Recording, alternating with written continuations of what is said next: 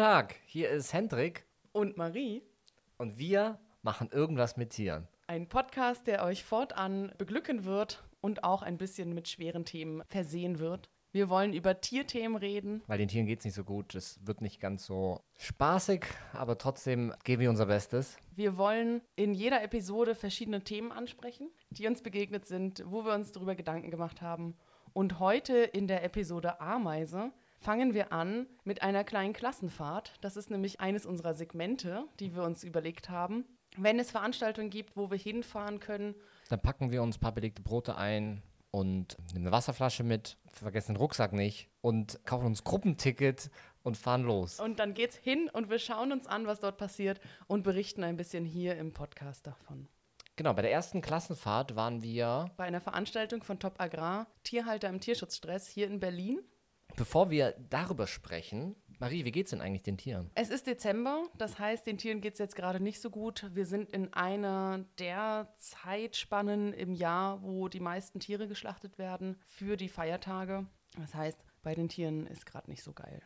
Ja, cooler Downer gleich am Anfang. Ja. Wir haben aber nicht nur über die Klassenfahrt gesprochen, wir haben auch ein Thema uns rausgesucht, was so ein bisschen sich anschließt an die Veranstaltung ähm, Tierhalter im Tierschutzstress. Wir haben versucht auseinanderzunehmen, warum häufig gesagt wird von der Tiernutzungsseite, wenn zum Beispiel Aufnahmen gezeigt werden, wo ähm, Gewalt gegen Tiere passiert, das seien ja nur wenige schwarze Schafe. Ja, warum wird das eigentlich gesagt? Das erzählen wir später. Und am Ende gibt es eine kleine Tiergeschichte. Klingt niedlicher, als es dann tatsächlich meistens ist. Aber ja, ist so ein bisschen gedacht, so im, im Kleinen eine Geschichte zu erzählen, ja. die vielleicht das ganze Große gut beschreibt.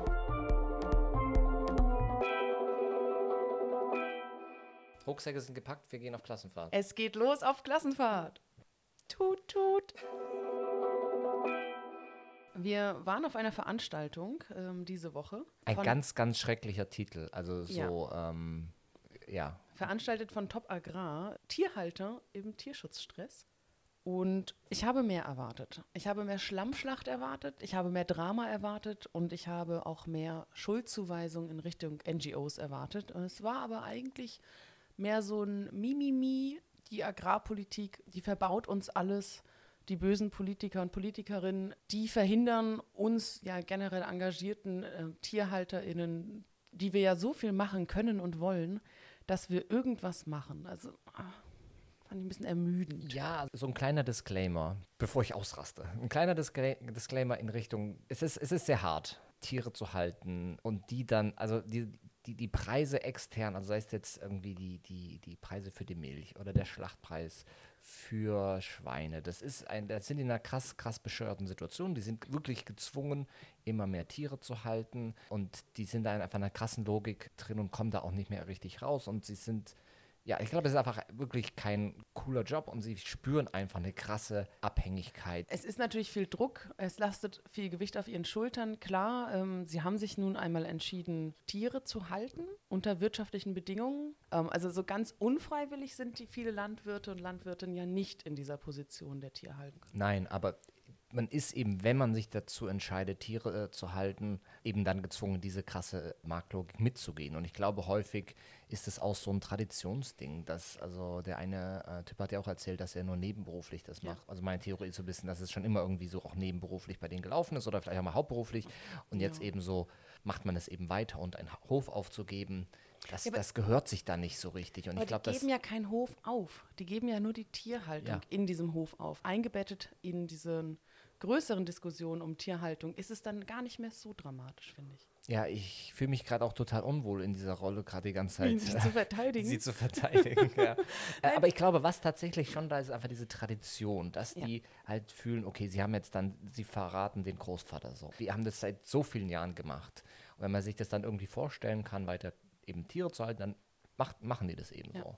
Aber ich glaube eben, dass das, bevor wir jetzt dann weiter über das sprechen, wie die Veranstaltung war, mhm. dass, dass ich das einfach mal gesagt haben wollte. Und vor allem auch das Feindbild finde ich nicht ganz stimmig, dass es da diese bösen Menschen gibt, die Tiere halten und die den Tieren ganz viel Schlechtes wollen. Mhm. Äh, ich glaube, deren Tierbild ist total überholt, es ist total albern, es ist total schrecklich, aber da ist halt, Tierqual ist da keine Motivation und wenn dann irgendwie so Überforderung, keine Ahnung, also ich, ich bin da jetzt auch nicht... Ähm, Ich glaube, es wird halt eher so als Mittel zum Zweck angesehen. naja, diese Schuld, Schuldfrage, darauf wollte ich Mhm. so ein bisschen hinaus, geht ja so Richtung, okay, sind es die bösen Menschen, die Tiere halten? Ist es irgendwie, sind es die Supermärkte? Sind es, ist die Politik?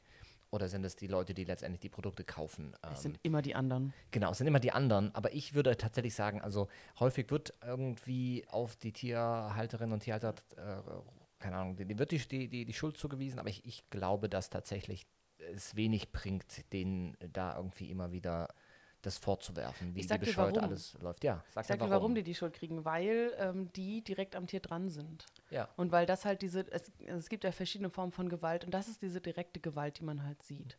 Und die indirekte Gewalt durch Prozessabläufe oder durch, ähm, Kapitalismus. oh, da ist er, er ist auch im Raum, ähm, die ist halt nicht so greifbar. Also ich, ich kann es, ich kann eher Schuldzuweisung geben, wenn ich sehe, dieser Mensch prügelt das Tier, als wenn ich jetzt sage, ja, das Schwein muss in der Bucht sitzen und äh, hat verschiedene ähm, Einschränkungen und das ist natürlich auch gewaltvoll, aber es ist halt weniger diese tierquälerische Gewalt in diesem Moment. Nein, das, es ist auch Ja, tierquälerisch, aber, es ist halt, dieser Akteur, der Akteur ist halt deutlich, Akteurinnen und Akteur sind halt deutlicher zu sehen, wenn es halt wirklich welchen gibt, der aktiv eine Handlung ausführt. Ja, aber der Lebensmitteleinzelhandel sorgt ja dafür, dass einfach Fleisch extrem günstig ist. Die Politik erlaubt viele Dinge, die man einfach mal verbieten könnte. Ja. Natürlich ist auch da dann der Bauerverband, der dann sagt, im Moment, das geht so nicht, aber man kann es trotzdem einfach mal verbieten. Man kann denen ganz viele Scheiße erstmal wegnehmen, was da nicht passieren, passiert. Ja. Wenn gewisse, keine Ahnung, wenn halt die betäubungslose Kastration einfach mal verboten ist. So. Also das, ähm, um zurück zur Veranstaltung zu kommen, ist ja auch eine berechtigte Kritik an der Politik, dass wir, dass es halt alles nur freiwillig geregelt wird und Ja. dass ähm, nicht wirklich mal ein klares Nein ausgesprochen wird.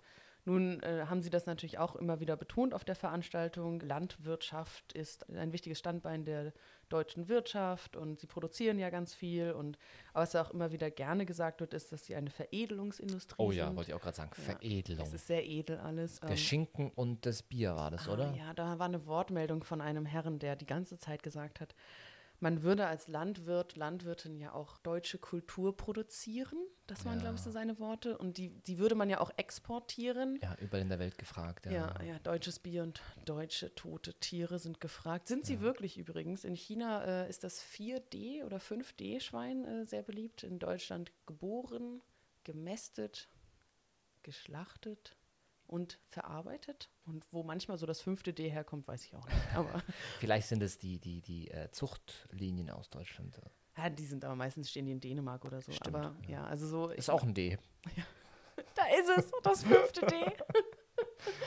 ja, und das heißt, also ich meine, er hat nicht ganz Unrecht, aber ich würde es nicht so stolz sagen. Aber ich habe ja auch die andere Perspektive drauf. Ich habe da dann eher die äh, Tierrechts-, Tierbefreiungsperspektive drauf, dass ich mir so denke, ja, weiß nicht, ob ich jetzt so stolz drauf wäre, dass ich Tiere hierzulande für den Weltmarkt quäle.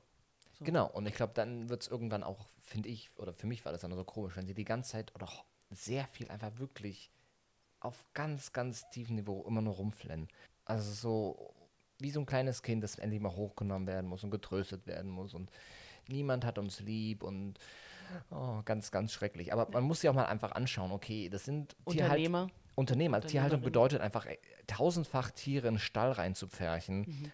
Und das bedeutet Tierhaltung heutzutage. Das ist, muss man wirklich mal so sagen. Und dann dafür von allen geliebt zu werden, ist auch so Mhm. ein bisschen dann eine Illusion. Also natürlich bedeutet es dann erstmal Reibung. Und das ist irgendwie so, wo ich dann gedacht habe, okay, ihr könnt jetzt nicht Dinge tun, die offensichtlich einfach fragwürdig sind. Ja. Und dann sagen, und jetzt liebt uns bitte alle. NGOs, Politik, Ja. alle. Verbraucher und Verbraucherinnen. Ja, wir sind doch so toll, was wir hier machen. Ja. Also ich glaube, diese, diese Erwartung, eine, eine solche bedingungslose Liebe dafür zu bekommen, das ist einfach so total irrational. Und ich habe das selten wo so erlebt, wo so viel wirklich rumgeflennt wird. Äh, es, war, es war wirklich schwer zu ertragen. Ja, es wurde rumgeflennt oder es wurde auch ganz klar der äh, gesellschaftliche Konsens gefordert. Oh ja. Leg los. Ja. ja, also äh, mein, Demo mein Demokratieverständnis ist, es gibt verschiedene Meinungen. Und diese verschiedenen Meinungen sind auch erstmal dann in der Demokratie zulässig. Ein gesellschaftlicher Konsens heißt, alle sind einer Meinung und alle kuscheln ganz nah beieinander. Also klar muss man versuchen, einen gewissen Konsens in gewissen Dingen zu finden. Aber da wurde wirklich versucht, es muss dieser gesellschaftliche Konsens für die Tierhaltung, und das bedeutet äh, auf gut Deutsch für die Massentierhaltung muss her. Das heißt, die Politik muss, was machen, die NGOs müssen was machen, der Lebensmitteleinzelhandel muss was machen. Und um alle sollen am Ende helfen. die Massentierhaltung toll finden. Ja. Und das wird einfach nicht passieren. Also dieser gesellschaftliche Konsens, der die ganze Zeit immer wieder betont wurde, ist eigentlich total antidemokratisch. Wir können nicht davon ausgehen, dass alle Massentierhaltung toll finden. Alle Leute, die Tiere halten und alle Leute, die irgendwie in irgendwelchen Agrarausschüssen oder was weiß ich, mit Landwirtschaft, Tierhaltung zu tun haben, macht euch gefasst, es wird einfach immer stressig bleiben. Es wird einfach immer diese Auseinandersetzung geben. Ähm, Tierhaltung bleibt einfach ein heißes Thema. Es wird weiter von den Frage gestellt, bis eben bessere Forderungen, äh, bessere, höhere äh, äh, Tierhaltungsstandards einzuführen, die Forderung dazu. Aber es wird einfach nicht kuschelig und da könnt ihr noch so viel rumflennen. Sorry. Die Tiere werden immer den kürzeren ziehen und deswegen wollen wir das nicht. Ja, brauchen wir nicht. Brauchen wir nicht. Tschüss, Tierhaltung. Hallo, Veganismus. ja. Wie corny. Und damit äh, schließen wir diesen, diesen Bericht. Das war von der, von der Frontline äh, Top Agrar Tierschutz, nee, wie heißt es? Äh, Tierhaltung im Dialog? Landwirtschaft im Landwirtschaft Dialog. Landwirtschaft im Dialog, ja, okay. Auch so Pflanzenveranstaltungen. Stimmt, nächstes Mal ist das Glyphosat das Thema. Zum Glück muss ich mir dazu keine Meinung bilden. Ah.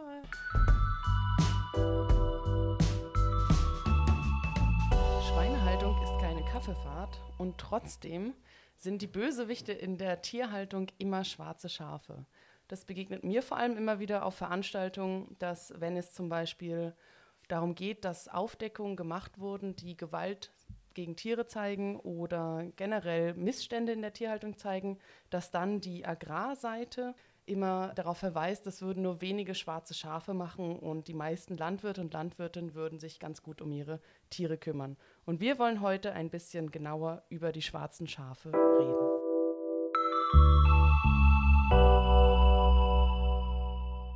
Was ich sehr spannend finde in dem Begriff schwarze Schafe ist, dass erstmal dieser Begriff an sich schon mal sehr spannend ist. Also das Bild schwarz, schuldig, weiß, vermutlich ja, weil Schafe in der, in der Wahrnehmung äh, weiß sind, die sind unschuldig und die eigenen Reihen, die guten Landwirte und Landwirtinnen reinhalten möchte und die bösen, schuldigen, schmutzigen sind halt die schwarzen Schafe und es sind auch einfach wenige, die es machen, nicht alle. Es geht auch so ein Kontrast damit einher irgendwie, also entweder ist schlecht oder also ist gut böse irgendwie ganz stark oder halt dieser starke Kontrast mit entweder alles super oder halt eben total schrecklich. Es gibt irgendwie ja. dann auch nichts dazwischen. Das suggeriert ja bitte so ein bisschen eine schwarz-weiß Idee, oder? Stimmt, das sind sehr zwei starke Pole auf jeden Fall. Ich fand ganz spannend, dass mit diesem Begriff schwarze Schafe immer so einhergeht, das seien isolierte Einzelfälle und es sei etwas Besonderes und vor allem auch so ein bisschen schwingt damit, das sei eine Anomalie. Also die normale Tierhaltung, die fachgerechte Tierhaltung, die sieht sowas nicht vor, mhm. sondern es sind einzelne Fälle, wo einfach menschliches Versagen zu diesen Problemen geführt hat, aber die gesamte Tierhaltung würde eigentlich nicht so aussehen. Ich musste sehr stark an, an ein, äh, ich glaube, das ist ein Konzept aus der Psychologie, Just World Hypothesis, also die Annahme, dass die Welt da draußen eine gerechte ist. Und dass, wenn wir etwas Schlimmes da draußen mitbekommen, dass da irgendwas total Ungerechtes passiert, dann ist es immer die Ausnahme von der eigentlichen Regel, dass die Welt aber gerecht ist. Und es kommt aus der Psychologie und es wird einfach so erklärt, dass Menschen halt dieses Bild von der Welt brauchen, dass sie eine gute, gerechte Welt ist. Und wenn das nicht so ist, dann ist es einfach verdammt unerträglich, durch diese Welt zu gehen, zu wissen, okay, hey, die Welt ist gefährlich, die Welt ist vor allem ungerecht. Und dass das ganz stark eben auch mit in der Idee von, von schwarzen Schafen einhergeht, nämlich zu sagen, hey, Tierhaltung ist okay, Tierhaltung ist ein gerechtes System. Und es gibt natürlich eben Fälle, wo es nicht schön aussieht. Und das ist ganz, ganz stark, was, glaube ich, so ein bisschen das Selbstbild da irgendwie von den Landwirten darstellt. Aber auch nach außen halt super funktioniert. Also das ist ja dieses schwarze Schafe. Ich weiß gar nicht, wie sehr das nach innen viel kommuniziert wird, aber es ist ganz viel so PR, Bauerverband nach außen Sprech, so wenn irgendwelche Bilder kommentiert werden. Wird ja auch durchaus von Politikern und PolitikerInnen übernommen. Ne? Also das sind ja, seien nur wenige ähm, schwarze Schafe, die so handeln würden. Ne? Also deswegen glaube ich, dass es einfach eine ganz clevere PR-Strategie von Seiten der Landwirtschaftslobby ist oder von der Seite der Tierhaltungslobby, dass man sagt, nee, Tierhaltung ist super gerecht und es gibt ein paar Probleme und den, an, an den Problemen müssen wir arbeiten, aber eigentlich ist das ein super System und deswegen passt das Bild äh, von, von den schwarzen Schafen da, glaube ich, äh, sehr gut rein. Ich glaube auch, dass es so ein Versuch ist, die Sicht auf das eigentliche Problem zu vernebeln. Gewalt ist halt einfach ein inhärenter Teil der Tierproduktion. Mhm. Aber das einzugestehen, glaube ich, ist sehr schwierig, wenn man weiterhin noch Tiere halten möchte und damit sein Geld verdienen möchte. Ich hatte mal, das war extrem interessant und auf eine gewisse Art sehr verstörend für mich. Ich hatte so einen Dreh bei einem, bei einem äh, Landwirt und da waren Bilder von ihm aus dem Stall veröffentlicht worden. Es waren keine schönen Bilder, er hat einen Legehennenbetrieb und es, weißt, es, die Hühner hatten kahle Stellen. Äh, es, es war wirklich offensichtlich auf den ersten Blick, dass es den Tieren nicht gut ging. Und es war eine Veröffentlichung aus einem besseren Biobetrieb. Also jetzt nicht irgendwie das EU-Bio-Label, es war irgendein Bioland oder irgend sowas. Und der Landwirt hat den Hof übernommen von seinem Vater, der hatte konventionelle Legehennhaltung dort. Und er hat dann auf Freiland umgestellt und dann später eben auf das bessere Bio-Label. Hatte wirklich halt versucht, was zu verändern an der, an der Tierhaltung. Aber bei diesem, es war so eine, ein Stall, hat mehrere Stall und in dem einen Stall ging es den Tieren einfach wirklich nicht gut. Und das hat er auch gerafft und das hat er mitbekommen. Und es war ein Dreh, also Kamera war dabei und er ist dann auch äh, an, an, einer Stelle auch wirklich dann in Tränen ausgebrochen, weil er einfach nicht immer weiß, was er, was er falsch macht. So. Ja. Und es hat eben ganz stark für mich so gezeigt, okay, ja, er hätte vielleicht was tun können, aber das hätte bedeutet, er hätte halt, keine Ahnung, extrem hohe Tierarztkosten gehabt. Und das hätte bedeutet, dass er da viel Geld in die Hand nehmen muss. Und das macht einfach in dem System keinen Sinn. Warum solltest du so viel Geld ausgeben dafür, dass es den Tieren besser geht, wenn du die Tiere doch nur deswegen hältst, um Geld zu verdienen? Also es ist einfach eine wirtschaftliche Motivation, die dort ist. Und auch dort wieder eben glaube ich, dieses Selbstbild, ich mache doch eigentlich alles richtig und trotzdem funktioniert es nicht. Und das ist, glaube ich, eine Illusion, die nach außen getragen wird, aber die Illusion, die auch bei den äh, Tierhalterinnen und Tierhaltern einfach ganz stark da ist, dass es ein gerechtes System ist und ja. dass es umso schwieriger dann damit ist, festzustellen, scheiße, nee, ist es nicht. Also man hört ja auch die Geschichten von ähm, Leuten, die Tierhaltung gemacht haben, dann ausgestiegen. Was für ein Kampf das war, ja. weil es ja auch irgendwie das Selbstbild so, so krass betrifft. Man will ja da nicht sagen, wow, ich habe Tiere gequält. Ich war, war, war ungerecht. Es ist, ist, ist, ist ja total schwierig, das irgendwie zu, zu verstehen, zu verinnerlichen und dann irgendwie eine gute Antwort darauf zu finden. Was ganz wichtig ist zu sehen, ist einfach, dass Tiernutzung Gewalt im Alltag bedeutet. Es ist ein ganz wirklich banaler Vorgang, gewisse Dinge bei den Tieren zu machen, Schwänze kopieren äh, oder was weiß ich. Gibt es ja viele, viele, viele Beispiele. Und das Nottötung. Ist einfach, ja, Nottötung, absolut. Also das ist ein, ein riesiges, offensichtliches Problem, aber es wird halt einfach, es ist wie so ein, ich weiß nicht, ob es ein blinder Fleck ist oder ob es so, eine, so ein Gewohnheitsding ist, dass man sich damit abgefunden hat. Ich meine, Nottötung ist auch, ist auch sehr interessant sich anzuschauen, weil in, in, äh, gewisser Weise in dieser Logik tun die ja wirklich das, das Richtige, das Gute, nämlich das Tier, wenn. Erlösen. Erlösen. Und Aber sie erlösen es ja trotzdem auf einer wirtschaftlichen Art und Weise, weil ich gehe ja auch nicht, wenn der Hund alt und krebskrank ist, hin mit dem Bolzenschussapparat. Genau, es, stellt das System null in Frage. Es geht ja. einfach so darum, okay, das ist das System, was können wir jetzt das äh, Richtige tun? Und im Tierschutzgesetz steht hier, okay, so und so muss es dann nicht im Tierschutzgesetz in der. Oder Schlachtverordnung. Steht drin, okay, so und so müssen wir äh, das Tier jetzt nottöten und wenn es dann anders notgetötet wird, dann ist es wieder ein Problem.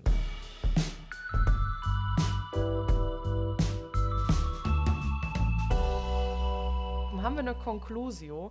Ich habe eine sehr, sehr offensichtliche Conclusio zu dem Problem der schwarzen Schafe. Hau raus. Okay. Wenn dieses System so viele Menschen zu Tätern und Täterinnen macht, dann müssen wir halt das System ändern. Ja. Also ich glaube, wir haben ja auch immer wieder, äh, sind schon relativ früh auf, auf darauf zurückgekommen äh, und oder halt äh, überhaupt das immer wieder auf das Thema zurückgeführt, dass es ein Systemproblem ist. Was ich auch so ein bisschen mit diesem weinenden Biobauer äh, erzählen wollte. Also, dass das System eine gewisse Richtung vorgibt, ähm, die einfach keinen kein Sinn macht. Du hast eine Tiergeschichte dabei. Ich habe eine kleine Tiergeschichte dabei, die anfangs ein bisschen lustig und süß ist, aber dann recht schnell zeigt, was ist eigentlich los mit den Leuten. Und zwar gibt es eine ziemlich coole Frau in New York, die ist Künstlerin und Aktivistin und setzt sich sehr viel für Tauben ein. Und die fertigt zum Beispiel auch immer Tauben und verkauft die dann. Die ist auch vegan und echt eine tolle, tolle Frau. Wie heißt sie? Mother Pigeon heißt die und auf Instagram heißt die Mother Pigeon Brooklyn. Und über die habe ich mitbekommen, dass es gerade in Las Vegas Tauben gibt, denen kleine Hüte auf den Kopf geklebt wurden. Von wem? Man weiß es nicht. Als Witz. Als Witz, als Kunst, als was auch immer.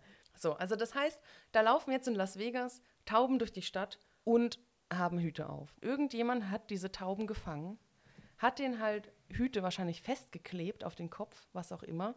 Jetzt laufen die halt durch die Gegend und klar, vielleicht verstehen die jetzt nicht, dass man über sie lacht, wenn sie an einem vorbeilaufen. Und ich finde es trotzdem so respektlos und so frech auch einfach und denke mir so, wer kommt auf diese Idee? Wer nimmt sich dieses Recht raus, das zu machen? Aber das Schöne ist, dass es äh, in Las Vegas Menschen gibt, die so oder so schon dort im Taubenschutz ähm, aktiv sind. Mhm. Und die fangen jetzt wirklich diese Tiere ein und entfernen diese Hüte. Aber auch wie viel Stress diese Tiere jetzt durchleben müssen, nur weil jemand halt Hüte draufgeklebt hat. Für, für so einen Witz, für ja, so einen Joke oder für so eine Art, äh, für so ein Kunst, äh, äh, ja. Kunstprojekt. Ja, oder vielleicht einfach nur für ein Meme weiß man, man weiß nicht, wer dahinter steckt. Nein. Was ja dagegen sprechen würde, dass es vielleicht irgendwie Künstlerinnen waren, die. Ja. Dann hätten sie vielleicht schon was äh, verlautbart. Ja. Das ist meine Tiergeschichte. Ja. Ja, ich habe gesagt, das ist nicht so eine mega lustige. Nee, Tiergeschichten äh, in der Zeit, in der wir leben, sind in der Regel nicht lustig, Marie. Das, das, ist, das ist voll okay. Ähm, ich muss da ein bisschen über die, über die Hüte nachdenken. Ja, auch wieder, was sehen wir? Vermenschlichung, ja. Projektion, und wer leidet drunter? Die Tiere. Hm. Wie immer. Kommen wir zum Ende. Kommen wir zum Ende. Das war sie. Die erste Episode, die zumindest live gehen wird. Ja, wir haben Oder nämlich online, ganz, ganz viel äh, für uns produziert. Wir haben sehr viel für uns produziert, aber jetzt, jetzt wollen wir wirklich mal das erste online stellen. Wissen wir schon wie? Nö. Da gibt es so, so, so, so Internetkram. Ja. ja. Kümmern wir uns irgendwann später drum. Ja, wichtig ist, dass wir es jetzt geschafft haben. Wir haben es geschafft. Yay. Richtig gut. Ja, es, es war sehr interessant. Ja, fand ich auch. Aber es gibt noch viel zu besprechen. Es gibt definitiv viel zu besprechen. Ich habe auch Sachen zurückgehalten. Wirklich. Was? Ja. Warum? Weil ich gedacht habe, ich darf doch jetzt nicht hier schon alles erzählen. Also es, nein, es, es, wird einfach viele weitere spannende Themen geben. Wir haben ja schon sehr viele lustige Ideen. Viele Ideen, wir haben viel vor, aber ich bin echt, ich bin sehr zufrieden mit unserem ersten Aufschlag, den wir hier gemacht haben. Ich auch. Dann, Sehr gut. dann lass uns das jetzt nicht versauen und äh, es beenden. Okay. Tschüssi. Tschüss. Okay, halt, stopp. Vielen Dank auch an Cisco Pema für die Musik, die ihr in dem Podcast gehört habt. Und ihr findet uns auf Instagram unter irgendwas mit Tieren zusammengeschrieben. Dort werden wir vielleicht mal was posten oder sagen, wenn wir wieder was veröffentlichen. Also gerne dort auch mal vorbeischauen. Danke.